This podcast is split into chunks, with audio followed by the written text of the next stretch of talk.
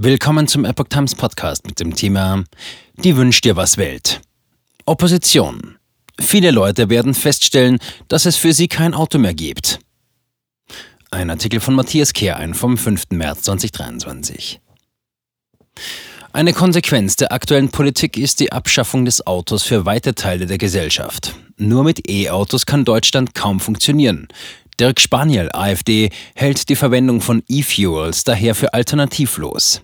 Verkehrsminister Wissing zögert bei den EU-Plänen. Es geht hoch her in der Ampelkoalition. Verkehrsminister Volker Wissing, FDP, hatte am 28. Februar erkennen lassen, dass er den EU-Plänen für ein Ende von Neuzulassungen von Autos mit Verbrennermotoren ab 2035 nicht zustimmen möchte. Bundesumweltministerin Steffi Lemke, Grüne, hielt dagegen.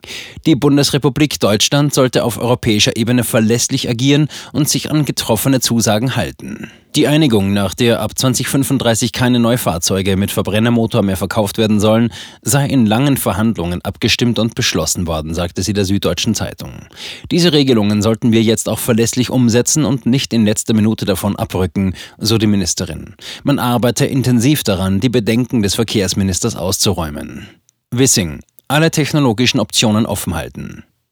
Wissing möchte zumindest ein Hintertürchen für Verbrennermotoren offen halten. So könnten sie nach 2035 auch dann noch zugelassen werden, wenn sie nachweislich mit synthetischen Kraftstoffen betankt werden, sogenannten E-Fuels.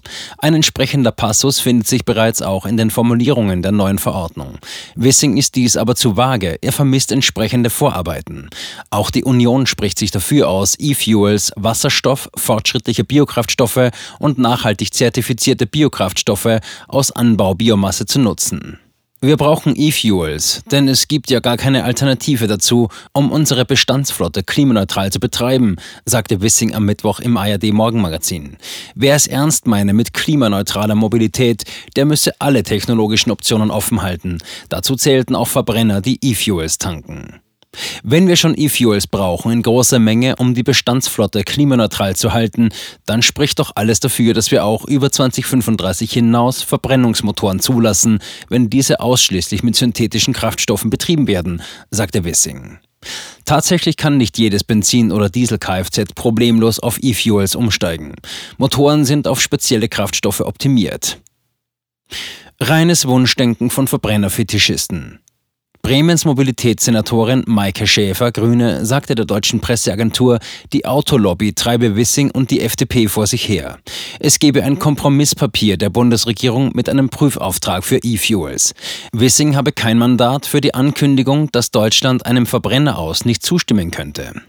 Zitat, die Debatte um einen Einsatz von E-Fuels in Pkw ist angesichts der Energieintensität bei deren Herstellung bei aller Technologiegläubigkeit reines Wunschdenken von Verbrennerfetischisten, so Schäfer. Und weiter, dass die FDP auf diese Wählerklientel abzielt, zeigt, dass ihr der Kampf gegen die Klimakrise angesichts schwindender Wählerstimmen immer weniger wichtig ist. Zitat Ende. Der Verband der Automobilindustrie VDA stärkte Wissing hingegen den Rücken. Zitat: Wir brauchen alle klimafreundlichen Technologien, um die EU-Klimaziele zu erreichen, sagte VDA-Chefin Hildegard Müller. Weil E-Fuels gerade für die Klimabilanz bereits zugelassener Verbrenner wichtig seien, müsse die Debatte erneut geführt werden. Nun sei die Kommission am Zug. Gescheiterte E-Mobilität und alternativlose E-Fuels. Der Oppositionspolitiker Dirk Spaniel, AfD, hält die Verwendung von E-Fuels für alternativlos. Der Grund? Die E-Mobilität lässt sich nicht wie gewünscht umsetzen. Für ihn ist tägliche Verfügbarkeit der Ladepunkte nicht gegeben und auch nicht erkennbar. Zitat: Wenn Sie die nicht haben, dann ist die Akzeptanz des Elektroautos nach kürzester Zeit hin. Es wird keine flächendeckende Ladeinfrastruktur geben. In keinem europäischen Land ist momentan erkennbar, dass es dafür ein Patentrezept gibt, sagte er am 20. Februar gegenüber der Apple Epoch Times. Spaniel glaubt, dass die Entscheidung um den Verbrenner nochmal rückgängig gemacht wird. Zitat, das kommt mit der zunehmenden Erkenntnis, dass das Elektroauto-Projekt und vielleicht auch der Antrieb mit Wasserstoff nicht durchführbar sind. Und dadurch sei das Ende des Verbrennungsmotors noch nicht gekommen. China als größter Automarkt nehme eine Vorreiterrolle ein. Das Land habe die Elektrosubvention nahezu vollständig eingestellt und auf synthetische Kraftstoffe umgestellt. Die Elektroautos würden in bestimmten Regionen noch in hohen Stückzahlen verkauft, aber aus lokalen Gründen. In Verbindung mit synthetischen Kraftstoffen erlebe der Verbrennungsmotor in China gerade eine Renaissance. Zitat, ich persönlich gehe davon aus, dass wir, wenn wir eine CO2-Diskussion im Verkehrssektor weltweit kriegen, dass sich dann synthetische Kraftstoffe weltweit durchsetzen werden, so Spaniel. Abschaffung des Autos für weite Teile der Gesellschaft. Der 51-jährige Stuttgarter hält die mit der Elektromobilität gesteckten Ziele für unrealistisch. Zitat, momentan sind wir in einer Wünsch dir was Welt drin, in einer Traumwelt, in der sich jeder seine Fantasien erzählt. In naher Zukunft würden viele Leute feststellen, was für Komplikationen und Nebenwirkungen mit diesen Wunschvorstellungen verbunden sind. Zum Beispiel werde die Mobilität stark eingeschränkt, was einem volkswirtschaftlichen Schaden verursacht. Er prognostiziert, Viele Leute werden in kürzester Zeit feststellen, dass es für sie kein Auto mehr gibt. Und das wird ein politisches Erdbeben auslösen in Deutschland und auch in anderen Ländern der EU.